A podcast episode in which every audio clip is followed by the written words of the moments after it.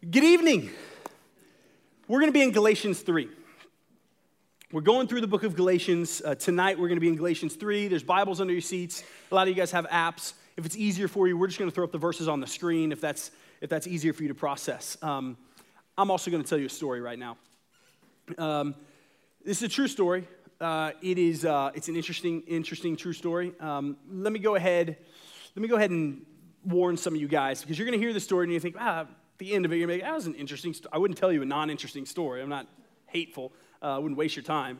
Um, but you're going to think, oh, that's an interesting story. And some of you who are in a good critical mind are going to think, wait, what was the point of that story? So stay with me, and then I'm going to do this cute thing at the end where we bring it all back together, okay? So uh, just stay with me. Um, uh, this is a story about the time that my brother, my real brother, Aaron, um, this is a time that my brother uh, did drugs, got naked, and he shot a cop. Um, yes, a gasp is appropriate because all of those things are illegal. Um, shooting cops is obviously illegal, getting naked uh, in public is illegal, and the drugs that he did are illegal. Uh, when he was 23, my brother did shrooms. And if you've ever done shrooms, or if you know somebody who has done shrooms, shrooms are a hallucinogenic. And so uh, Aaron started just tripping, is what it's called, really bad, and, um, and was just out of his mind. And he had uh, what happened was his trip was so severe that um, as a 23 year old, he, he lived um, off University of North Texas campus, just right there south of George Bush Freeway. And he, his reality changed. And what happened was he thought, because of drugs, that he thought that he was in a dream, like kind of a matrix thing was going on, where he was in this dream, and the only way to wake himself up from that dream was to kill himself. And so at the point that that becomes your reality, that's just crazy dangerous. Uh, so, my brother uh, at 23, um, on drugs, out of his mind, believing a false perspective, decided, I've got to kill myself to wake myself up from this dream that I'm stuck in. Uh, and by the grace of God, he didn't have a gun or an easy way to do that, except he lived like two blocks south of, a Freeway. And so it's like 2 a.m. in the morning, and it's dark outside. And so he decides, I'm going to go run in front of traffic on George Bush Freeway. And at some point, he also decided to take off his clothes. I'm not sure where that happened and what was going on. Clearly, he's out of his mind. Um, so he is then running down the street northbound towards George Bush Freeway. And by the grace of God, and I'm going to talk about the grace of God a lot tonight, but by the grace of God, there happens to be a cop within those two blocks that pulled out onto a street. And by the grace of God, because he wasn't wearing any clothes, obviously the cop was like, okay, this is not a normal jogging situation. So, so the cop pulls out in front of him, and my brother, still out of his mind, decides, oh, this is gonna be so much easier than running in front of traffic. So he starts yelling at the cop, kill me, kill me, kill me, just shoot me, because he's tired of running anyway, and it would have been way more work to do that. So please, just, just kill me. And so he starts yelling at this cop, and the cop is yelling at him to get on the ground, get on the ground, and obviously doing his job really well, trying to manage the situation. And my brother charges the police officer at 2 a.m and tries to get the gun out of the holster to kill himself. And so he's wrestling with the cop, and he's on his knees, and the cop's hitting him with the stick, doing what he should have done. Uh, and the gun goes off in the cop's holster. And the bullet goes through the bottom of the holster, and it ricochets off of a pocket knife that was a non regulation knife that the cop shouldn't have even had on his person. It ricochets off of the buckle on that pocket knife, and the bullet sticks in the ground rather than ripping through this cop's leg. about the same time, later in my brother's trial, you can see the cop was reaching for a, a, second revolver to use deadly force on my brother, which I love my brother, but if I were that cop, I wouldn't have blamed him for using deadly force. I mean, he, he doesn't know where the situation is, he doesn't know how to control the gun, adrenaline is pumping. And so before this cop has a chance to shoot my brother in the head, uh, another police officer had arrived at the scene, tackles Aaron, they pepper spray him, they handcuff him. He wakes up in a hospital bed, handcuffed to a hospital bed the next day, and then slowly over the course of the next few days puts together what happened the night before. He got charged with assault on a public civil servant, which is five to 99 years.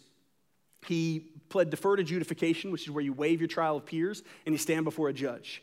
Um, and you can't appeal that. So whatever the judge says goes. Uh, it was a year long process before his trial actually happened when he was 24 years old. And the judge looked at him and gave him three months in jail. Uh, and then he was on probation for 10 years. He got off probation a few years ago. He's 37 now uh, 36 or 37 now. Um, God used that night in my brother's life in incredible ways. And I'm going to talk about that at the end. But the man that my brother is now is an incredibly godly man, freed from sin patterns that he was stuck in back then when he was 21, 22, 23. Uh, he is super involved in his church. He serves there. He has an incredible wife. He loves the Lord. He is a part of building the kingdom of God in some incredible ways, partly because, and largely because, God used this event in his life as a 23 year old.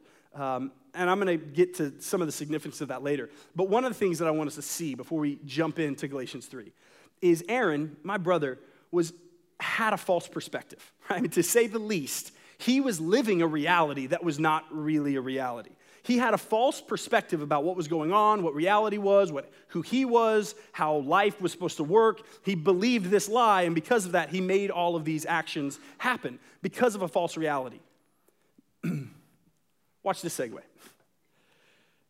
What we believe about who God is, how we interact with Him, how we're saved, how this kingdom works, how this world works, our theology, fancy, sexy word for knowing God, how we know God, it, it dictates so many other things we do. How we interact with the truth of this book's reality that it's going to present us, that I would argue the Holy Spirit is going to present us as conviction in our life at times. How we interact with that, how we wrap our minds around that correctly, dictates those actions. Paul is talking to a group of people who have lost their mind and perspective. They have lost a fundamental truth, and because of that, they're headed for death. They have lost sight of this thing that is so epically important to understand that Paul shared with them, and now the gospel they have forgotten and distorted and walked away from and added and perverted. And that is what the book of Galatians is walking us through. And we've been in the last two chapters over the last four or five weeks. We've, we've spent the last four or five weeks in the first two chapters. Tonight we hit chapter three.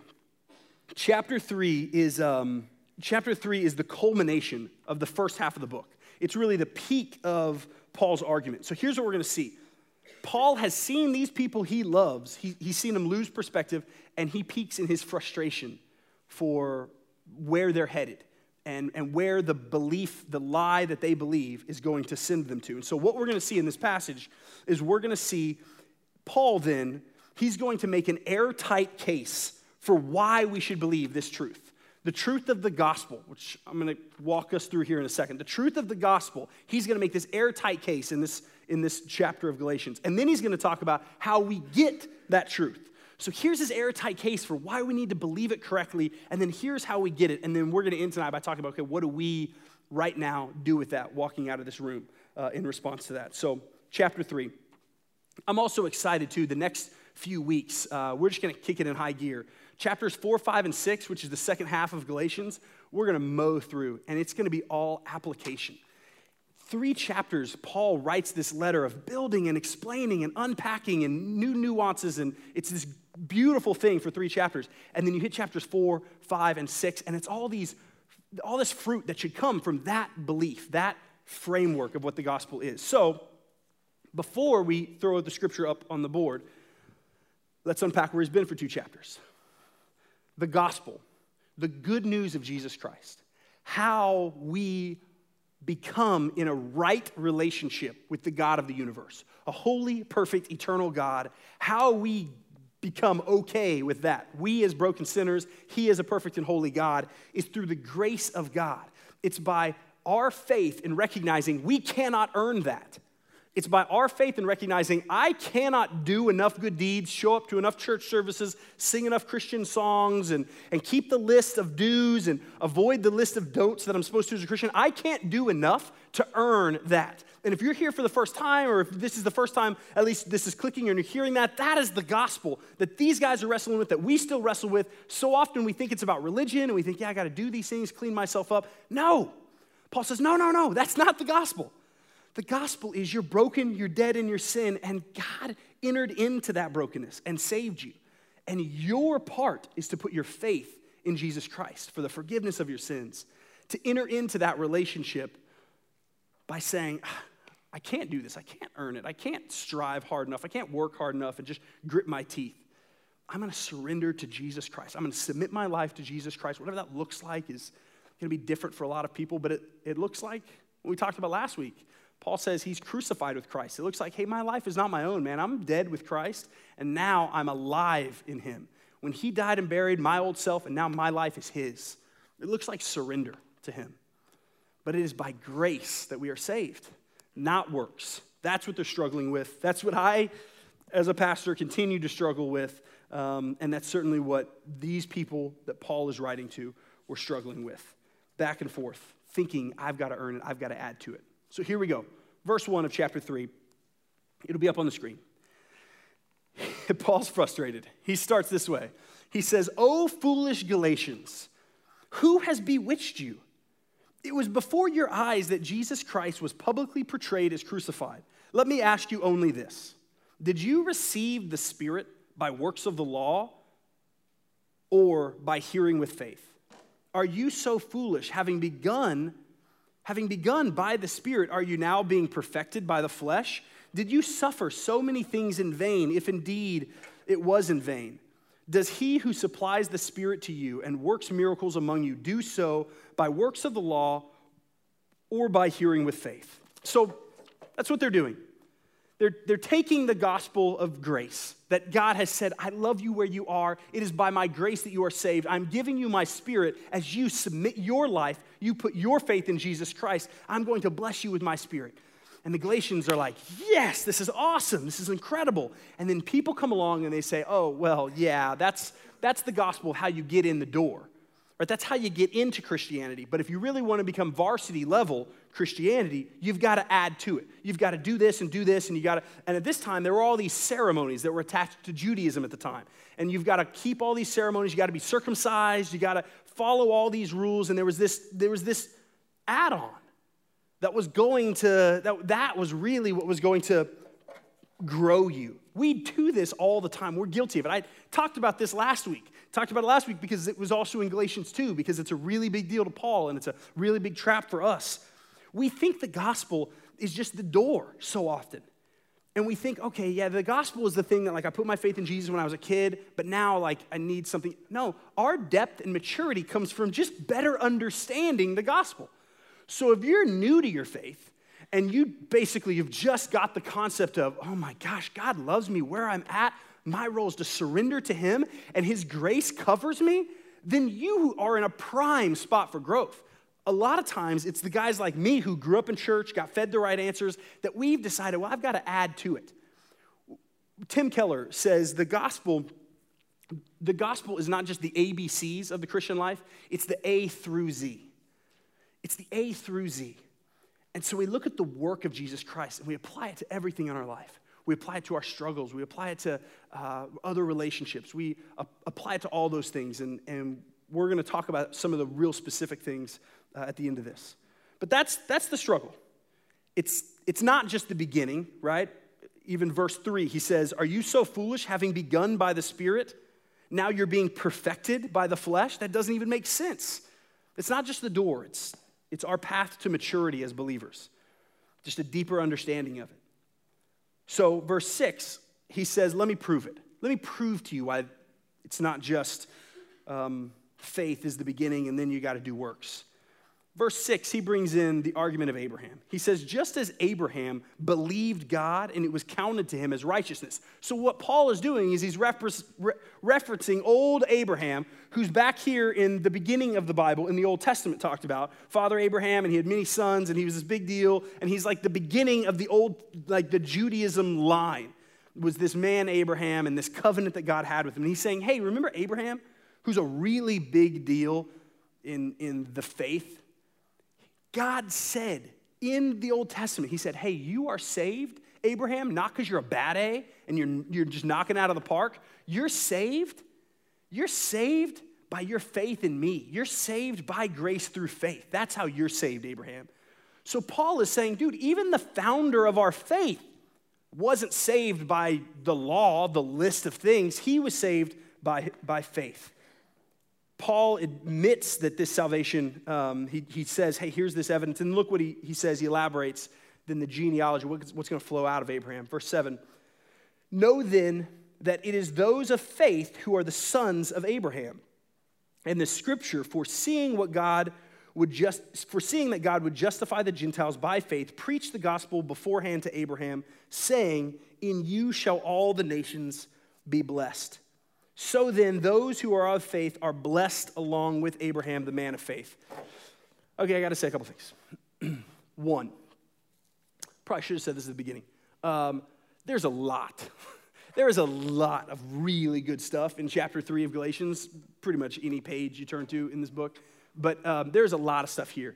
And I want to make sure that I'm doing a good job just as a shepherd and encourager to you guys. Uh, our goal at Renovate is, man, I'm going to study it. Josh or whoever's preaching is going to study and say, Lord, what would you have for us tonight? There's so much stuff here that we're not going to have time to unpack all of. My hope is that you're not just depending on this sermon once a week or maybe a sermon on Sunday or Wednesday to get fully fed from the word. My hope is that you would continue to dig in to this book all the other days of the week, that you would get in a home group and corporately go through hey man what did you see? Oh and what about this section? And yeah let's dig in together and let's man what do we observe god doing here? And how does that apply to our life? And, um, and so there's a lot of stuff in this chapter that we're going to say lord what is, what is the overall big principle that paul is writing about the gospel to us? But i just i almost grieve at the fact that i don't have like nine hours to preach this sermon. Um, i promise it's going to be like half that guys. So um, you're in good shape so I just want that to always be something that's in the back of your mind that, like, hey, we're going to tackle text, and there's always more to a text. There will always be, even if we just preach one verse, I'm not confident in myself or Josh or Tyler or Ted or whoever's preaching to you that, like, oh man, the riches of all of Scripture. Keep digging and working, right? We're cool on that? If you're cool with that, then that makes me feel better because um, it's not all on me. Okay, um, let's understand what's going on here. Um, so, Abraham, Old Testament, New Testament. So, I'm going to walk through a little timeline here by, um, by Chike's midget keyboard over here. Is it that you couldn't afford a full keyboard? Is that what's happening? Okay. It's a what? Oh, whatever, man. That just, that just sounds like something you say because you're insecure about the fact that you can't get a real keyboard. Okay. so, this is my timeline, right? So, We've got this little synth, synth, whatever. This is the beginning of time. Oh no, I thought it maybe was on, but it's not. That would have been cool, but it was it was muted. So, um, this right here is the beginning of time. Now he still got me. He still got me muted. The beginning of time. It didn't sound there. God spoke. Okay, you can mute it. Thank you. So there's a boom, right? God spoke we got, we got the beginning of time here, right? So this is a big timeline, and we'll just say the wall is when it all ends, right? I don't know when that is. I'm not, I don't know, right? Potentially, no, I'm not gonna go there. I was gonna make a political joke, but I'm not gonna go there. Um, these are recorded, and so I can't. Uh, okay, so the wall, right, is the end of, of time. So this isn't gonna be the scale, so please don't email me angry emails about like the scale of my timeline. Uh, but what we had early on in, in human history was Abraham. And Abraham was this guy that, that, God had, um, that God had called to himself to say, Hey, Abraham, come here. I want to call you out of history, and I want you to be the beginning of my people. And God, for some crazy reason, the infinite, perfect God, decided to enter into humanity in such a personal way to say, I want to show my glory in history through, at least in this season of history, the Old Testament, through a group of people called the Jews, the Hebrew nation, uh, Israel. I want to, all those things are synonymous. I want to show my glory through these people. So you're going to have a nation. You're going to have kids. They're going to have kids. They're going to have kids. And these are people that I'm going to walk with and I'm going to show favor and I'm going to discipline and all these things. So Abraham is like the first guy who really gets saved and anointed as the covenant of Abraham. Not the first guy who gets saved. He's the first guy who is in the line of, he is the father of, of Israel. So he's saved. God tells him, You're good. You're good. And so here's Abraham, right? I'm not exactly sure when, what year this was, right? But this is, there's some people in this room that would be very definitive on what year uh, this was, but uh, I'm not one of those people. So here he is, right? Um, then what happened is 430 years later, we're going to call this 430 years later. 430 years later, Moses comes along, and Moses gets what? The Ten Commandments We saw the movie, he walks up, he gets the Ten Commandments, he gets the law, he gets more than just 10, he gets the law, he gets how we interact with how to build the temple and how we are going to interact with God and how God is going to choose to dwell with his people in a temple and all these ceremonial things and all these rules of how that's going to work. That is a big deal. The law is a big deal. But what's happening in 2016 and what was happening in Galatia was there's a group of people that say, hey man, you got to do this to be saved. And so Paul makes this brilliant argument to say, What are you talking about? Abraham got saved. The law didn't even show up for 430 years. He's going to make this argument in, in, Galatians 3 that there's 430 year gap. Like God didn't design the law, the rules. He didn't design that to be the means of our salvation. That wasn't the point of it. The point of it wasn't, I mean, Abraham didn't even have the 430 years, people didn't have it. They were getting saved, they were being obedient. Have you ever thought why, how did people get saved? I think that's a pretty legitimate question. Okay, so we believe we're saved through the blood of Christ, through faith in Jesus Christ. So if we have this timeline, if this is the Old Testament time, which is the, the part of our Bible pre Jesus, how did they get saved? They got saved the same way we get saved. They put their faith in a Messiah. They looked forward and said, Look, I know I can't do this on my own. I know that even following the law, I'm going to come up short and way short. But I believe what, the, what God has told me that He will send one who will redeem me, who will pay for all of my junk and, and redeem me so that I might have. So I'm going to put my faith in God that you will do what you said you were going to do. And they put their faith towards the Messiah who we now, on this side of history, look back and say, that is our Messiah. That's how the Old and New Testament connect and are, are married. Because we look back and we say, we, we have a relationship with God because we look back and our Messiah has come. And he is who he said he was, and he did what he said he was going to do. And to an outsider and to somebody, if you're in this room and that's not where you're, you're not there yet, I recognize that sounds crazy really does. That sounds just huge. And wait, what? You got like you're like maybe you never heard it that way. That is how what we believe. That 2,000 years ago, God showed up in flesh and said, Look, you guys can't do this thing yourself. I'm going to die for you. And that wrath of God for all of our sins is going to be poured out on Jesus. He's going to raise again, and that is going to be your payment to have relationship with me so that we might enter into a covenant eternally. That's what we believe. And if you're in here and you've either never heard that or you're just tracking with it and you think that's insane, I think that I think that's a good place to be. I think thinking, what that's crazy. But I think just spinning around on a rock is crazy. I think I think the idea that maybe we can uh, attach some religion where I can work my way up to a holy and infinite God who is outside of time and sustains all life, like who is the creator of all things. If I believe in a creator of all things, do I really think any institution of religion or rules or following things is going to earn me enough credits to sit at the table to worship at the altar of that God? No, I needed a God to show up where I was at. That's what's unique about Christianity. We say our God showed up to us. We've got prophets, but the prophets all point to God showed up to us. Okay. so, why the law then? The law doesn't save us, um, so why the law? Um, glad you asked. Verse 19. Look at, how, look how much you guys are tracking with Paul's train of thought. Verse 19. Why then the law? He asks. Good question. We just asked that question. We're tracking with you, Paul.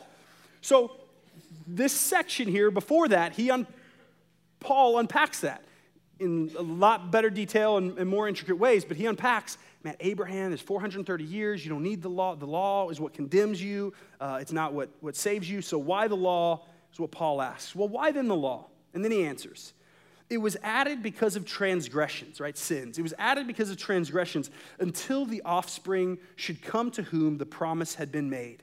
Um, so, we need to stop for a second. This is important. Why the law? The law is what reveals in us that we come up short. The law is for transgressors, transgressors and sinners like me, like throughout history, to say, hey, this reveals the litmus test of where you are. You are not good enough. You are not holy enough. You are not righteous enough to enter into the presence, to come to the altar of God. You are, you are not good enough at that. And the law reveals that, which pushes me towards needing a Messiah.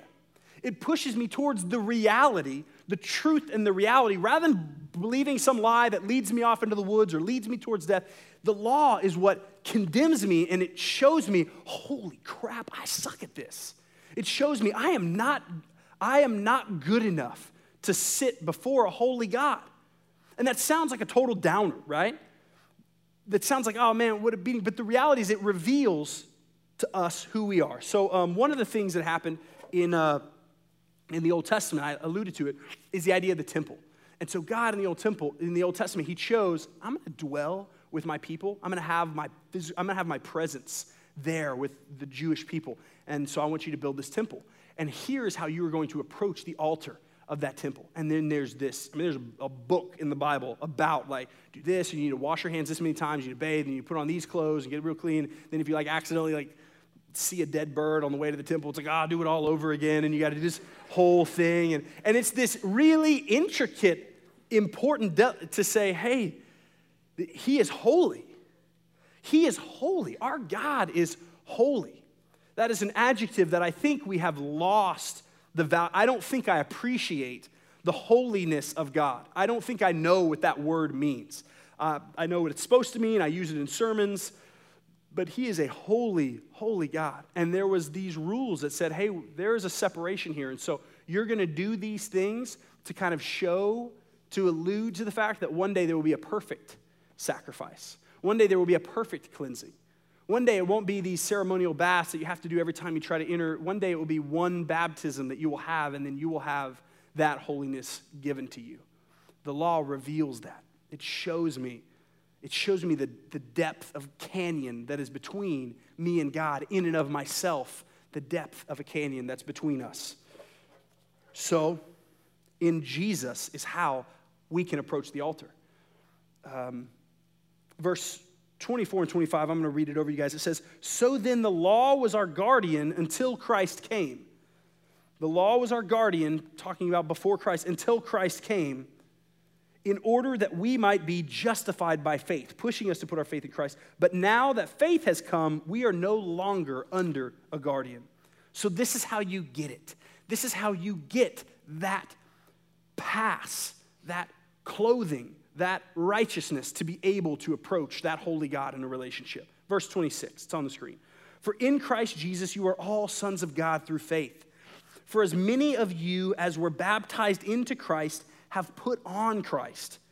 There is neither Jew nor Greek, there is neither slave nor free, there is no male and female, for you are all one in Christ Jesus. And if you are in Christ's, then you are Abraham's offspring's heirs according to the purpose um, I told you we were going to see Paul's airtight case for this gospel of grace. Right? Paul uses the Old Testament as this case to say, man, how can you say that you need the law for salvation? The law condemns us. Look at Abraham. Look at this timeline. It doesn't make sense. There's a 430 year gap. Why would God do that? Also, we're going to see where we get this gospel of grace. It's right there. I love verse 27. For as many of you were baptized into Christ, have put on Christ. For as many people in this room who've been baptized into Christ have put on Christ, I believe when Paul means that, that word, what he's, what he's talking about is for them, they were baptized. Uh, this church, we don't believe baptism is salvific we, because that would be a law, right? It would be like, oh, I have to do this deed to be saved. Baptism is a symbol of the position that we have said, I am dead to myself. What the passage just before tonight's sermon, what I preached last week, that we are dead to ourselves, we're submitted to Him, we are immersed in Him, and we are risen to new life with Him. That is what baptism is a picture of. If you've never been baptized, though, but you believe you've put your faith in Christ, man, I would strongly, strongly, it is encouraged, it is commanded hey, if you have put your faith in Christ, then do this as a symbol of what you have done, a symbol of that. So if you've never been baptized, talk to us afterwards. We've got several opportunities to do that coming up.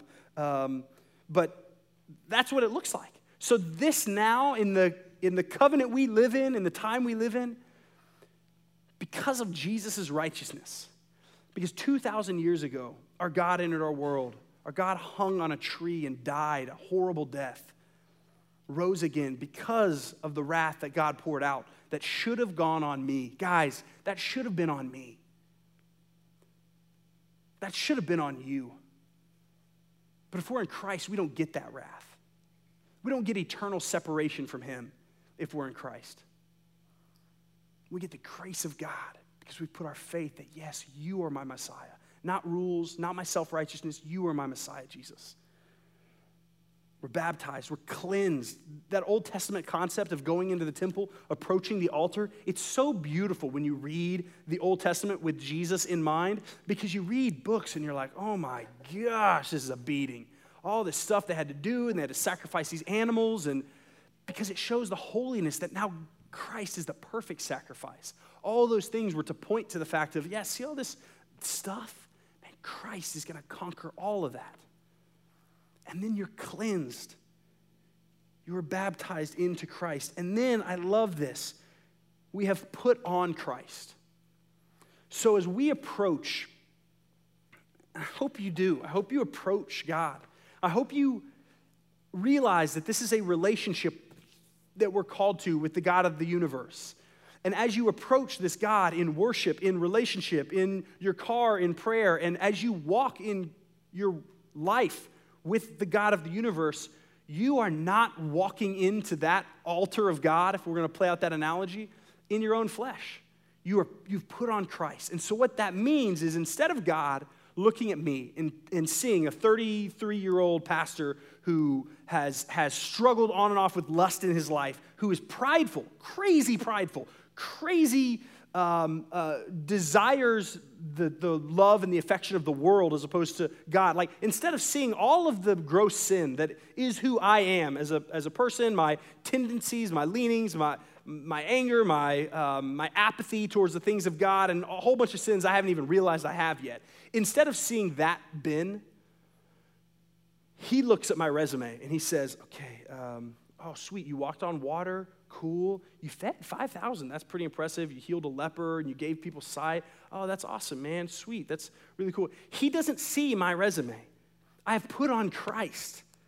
So he sees Christ Jesus. Now, like, obviously, he's not tricked but he sees the righteousness of Christ on me. So all of, all of my resume is, is laid at the cross, and I get his righteousness put on me. And that's how I approach the altar. Is it confident? Yes. Is there a level of worshipful humility? Absolutely. Because I'm not approaching him with, I did it. I work at a church, guys. I mean, if anybody deserves, it's like if you get paid by a church, you've got to be. No, I know who I am if I'm honest and if I'm staring at truth that's really revealing truth and not just believing lies leading me towards death. I know who I am, but I still approach worship confidently because of who Jesus is. That is how our approach works as we come to the altar.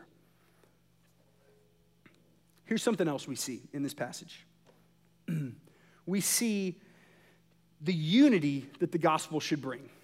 Verse 28 says, There is neither Jew nor Greek. Remember, there is neither slave nor free. There's no male or female, for you are all one in Christ Jesus. Listen, God desires um, and always has desired for all different people to come to faith. It's always been a part of his story. Even in the Old Testament, when he had a chosen people, there's still other people that are coming to faith that aren't of the Jewish people who, who God is saving, who are putting their faith in, in this, this one true God. Um, God desired the, the church as a big C, the body of Christ, right? If we're going to use churchy language, the body of Christ, uh, it should be a place filled with diversity, right? It should be a place filled with ethnic diversity, but here's the other thing, too. It's not just ethnicity that's a diversity we should be striving for, um, and certainly seeing each other through that lens that there is neither Jew nor Greek, but it's even sin patterns. This is, this is super interesting to me. So it's sin patterns. When he says Jew and Gentile, Gentiles at the time in that context, uh, I mean, that was pagans, right? Throughout history, that was people who didn't believe in the one true God. They worshiped idols and sacrificed babies to them if that was what their, their pagan faith believed. And there were numerous ones. And so it's the, those who believe in the one true God and those who worship all kinds of other crazy stuff. He wants all of those people, all of those people, his plan was to return to him and worship him. And whatever that sin pattern was that they had, that's all level at the foot of the cross. So the person who got raised in like VBS was like every other week when you were growing up and you went to vacation Bible school and you had all the verses memorized and you grew up in a great Christian home, and the person who did not have that home.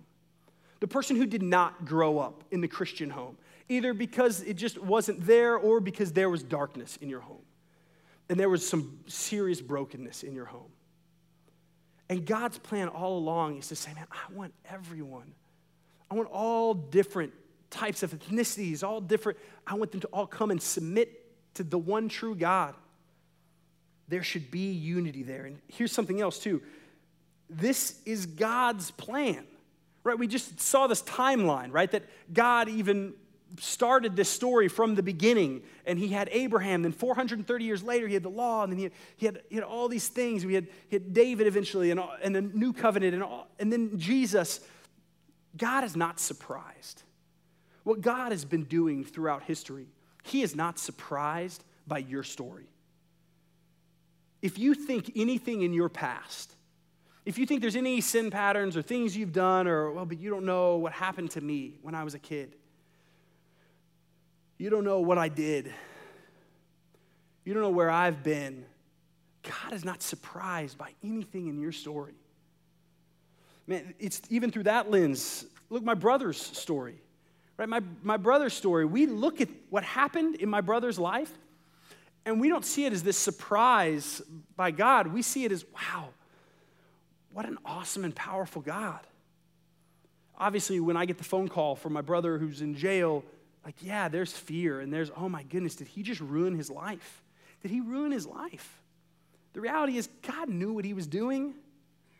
God is in control. God walked him through that. And now, what happened because of that event, God has used in a police officer's life, He's used in my brother's life. My brother has impacted other people's lives. God has done incredible things. That it was never, our God is not the ambulance chaser. Our God is not the ambulance chaser that's looking at chaos in your life thinking, oh crap, I gotta, oh, what do I do here? Let me uh, fix, oh man, this is, this is bad. Our God is in control. And so, what that means for you is if you're coming in to this room tonight and you've got a story where, sure, maybe in your head you're like, yeah, okay, I know God loves me and that's great. But realistically, whether you believe that or not, but if people knew about this, one of the ways you can test that out is confession, right? If it's, oh gosh, if people knew that I did that, if people knew I was walking in this sin, or if people knew I struggled with this or struggled with that, if that scares you to death and that you want to hide that, then that's revealing a little flag that says, I don't know that I really believe that His grace is enough for that. I don't know that I really believe that the God of the universe, who for all eternity will hold judgment over all people, He's okay with that, but I'm not willing to tell this girl in my small group or this guy who mentors me or, you know, there is no story you could have walked into with this room that one surprised God. So, so I'd make the argument it's not an accident you're in this room tonight. It's not an accident you're hearing the gospel from Galatians 3 tonight. That's not an accident. God desires us to know him submit our lives and put our faith in Him and walk with Him. And in that is life and joy and the Spirit of God, which produces all of these incredible fruits of the Spirit that are, that are not just, oh, well, okay, I get a pass to go to heaven one day. This is, this is about stepping into eternity now with a, with a God who desires to walk and, and grow with you. There's nothing you could have done that was too far. And when you, maybe you intellectually know that, but whenever you stop and say, but do I really believe that? What we're saying is, we're saying, man, the cross isn't powerful enough for my sin. When the God of the universe hung on a cross and died for, for hours, when he did that, when the wrath of God was poured on, that wasn't enough for this. I want you to hear the grace of God tonight. I want you to hear, I want you to see the grace of God tonight. I mean, to see that the God of the universe desires you, has called you, I think is calling you. If, um, if you're in this room and you're thinking, man, praise God for that, I love it. I need to, I'm, I'm there. I have submitted my life to Jesus Christ. I have turned over my life to Christ. Sure, man, there are ways I need to continue doing that. I need to continue growing. Here's my challenge for, for you, for us. Um, if we really believe this, just like you heard me say, if, if we believe that His grace is enough, are we really willing to submit that? If you really believe that for you, who are we sharing that with? If we really believe that this is truth and that this is life and that His grace is enough, how are we loving the lost? Are there categories of sin that we look at and we say, whoa, that one is a little too extreme? I'm going to step into these. These are taboo, but they're okay. This one, though, is a little too extreme. Are we loving people where they're at? Are we loving people the way we have been loved? Are we sharing the gospel of Jesus Christ with people? Are we inviting people into a community that we know is going to be centered around the gospel of Jesus Christ? Or are we seeing people sin and saying, no, that one's too far? I had lunch yesterday with a man who um, is incredible. And he is a man, he is a man who has um, struggled and uh, given in and walked away from the Lord and just followed uh, his um, same sex attraction and wrestled with homosexuality and at times just submitted to a lifestyle of homosexuality um, and, and was openly gay. And as I'm sitting there talking to this man, God had gotten a hold of his life way before I knew him and changed his heart, um, radically changed his heart. That guy loves Jesus. He loves other people incredibly well. He's, he's married, he's got kids now. God has changed his life. I think, honestly, I think homosexuality is one of those things that in the Christian community, I think, I think so many people are just homophobic and we just hide behind scripture that says, hey, that's one of the no's. But I think it's actually because we're homophobic. Look, if that's our approach to anyone in sin, then you're wrong. Then we're just doing it wrong. And as a church, if we're approaching anyone in their sin and saying, hey, whoa, this one's pretty bad, or looking at their sin from afar, saying, man, that one's too far, that's not, we're not saved by our obedience, right? We talked through that. We're not saved by our obedience. Our obedience, though, and following what God wants for us, is where there is life. And that is the loving thing to do. So, someone who struggles with, let's say, same sex attraction, and we see, oh, that's wrong in the book. Is it, is it just wrong because it's wrong? Do I make up arbitrary rules for my three year old son, Charlie, to say, hey, listen, Charlie, you're not allowed to play with your fire trucks in a clockwise motion, just a counterclockwise motion? No, because that's stupid. I make up, uh, we, my wife and I, we set rules or aspects of his obedience that we want to see for his good for his good. So, what he's supposed to eat before he can have dessert, the amount of TV he is allowed to watch, because he would just watch Paw Patrols over and over and over and over again. Right? And so, yes, we set boundaries not because we're just arbitrarily, hey, look, I'm going to come up with some rules that arbitrarily. No, it's because there's life in that. So, in any sin we approach, do we approach them with, whoa, man, that's wrong? That's really messed up. Well, Yes, but we approach it out of love to say, I think there's something better. Look, homosexuality, if that's the one of many we're, we're, I'm just using as an illustration, is one that we say, hey, um, look, it's because there's something better. It's because I think God's design is better. And I've seen it in men who have walked away from that and found life and life abundantly and said, oh my gosh, following Christ, doing it His way is actually better. Same thing for my, my sin tendencies of lust towards the opposite uh, sex, right? The idea of God saying, look, there is a perversion here, Ben, and that's not how I've designed it to operate. I've designed it to operate in this way. Not because I'm mean and a killjoy, but I've designed it to operate in this way because it's better.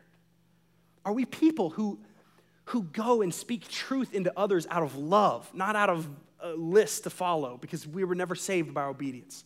Do we introduce them to Jesus Christ who meets us where we're at? That's the grace of God. are we, if, if we say, yes, man, I've experienced that? Have we? Because I feel like if we'd experienced I feel like for me, the conviction is if I've experienced it more fully, I feel like we should be sharing it more. I love you guys. We love you as a, as a church. We want this to not just be here, knowledge of how we're saved, but belief that turns into action. We have a right perspective of truth that leads to proper action and obedience. Not because obedience saves, but because obedience is the result of a relationship with a God who knows better than I do. Let me pray over you. Father, we love you. We love you because you first loved us and you do it so well. And you're a perfect and holy God. Um, Lord, there is so much in Galatians 3, and we praise you for it, Lord. Would your Holy Spirit help us sift through this truth, Lord? Um, you know where each one of these people in this room, including my own heart, is at tonight, Lord. Would uh, you just allow us to process this truth, this, this grace, Lord, this um, command from Paul to quit trying to add to the gospel? And would we be lives that, would we live lives that would be really submitted to you? Um, would we have really put our faith in Jesus and not settle and continue to fight to know how to, how to submit more of my life? how to be more obedient. Not because I think I'm earning it, but because, God, it's better. Because there's more joy in life in that.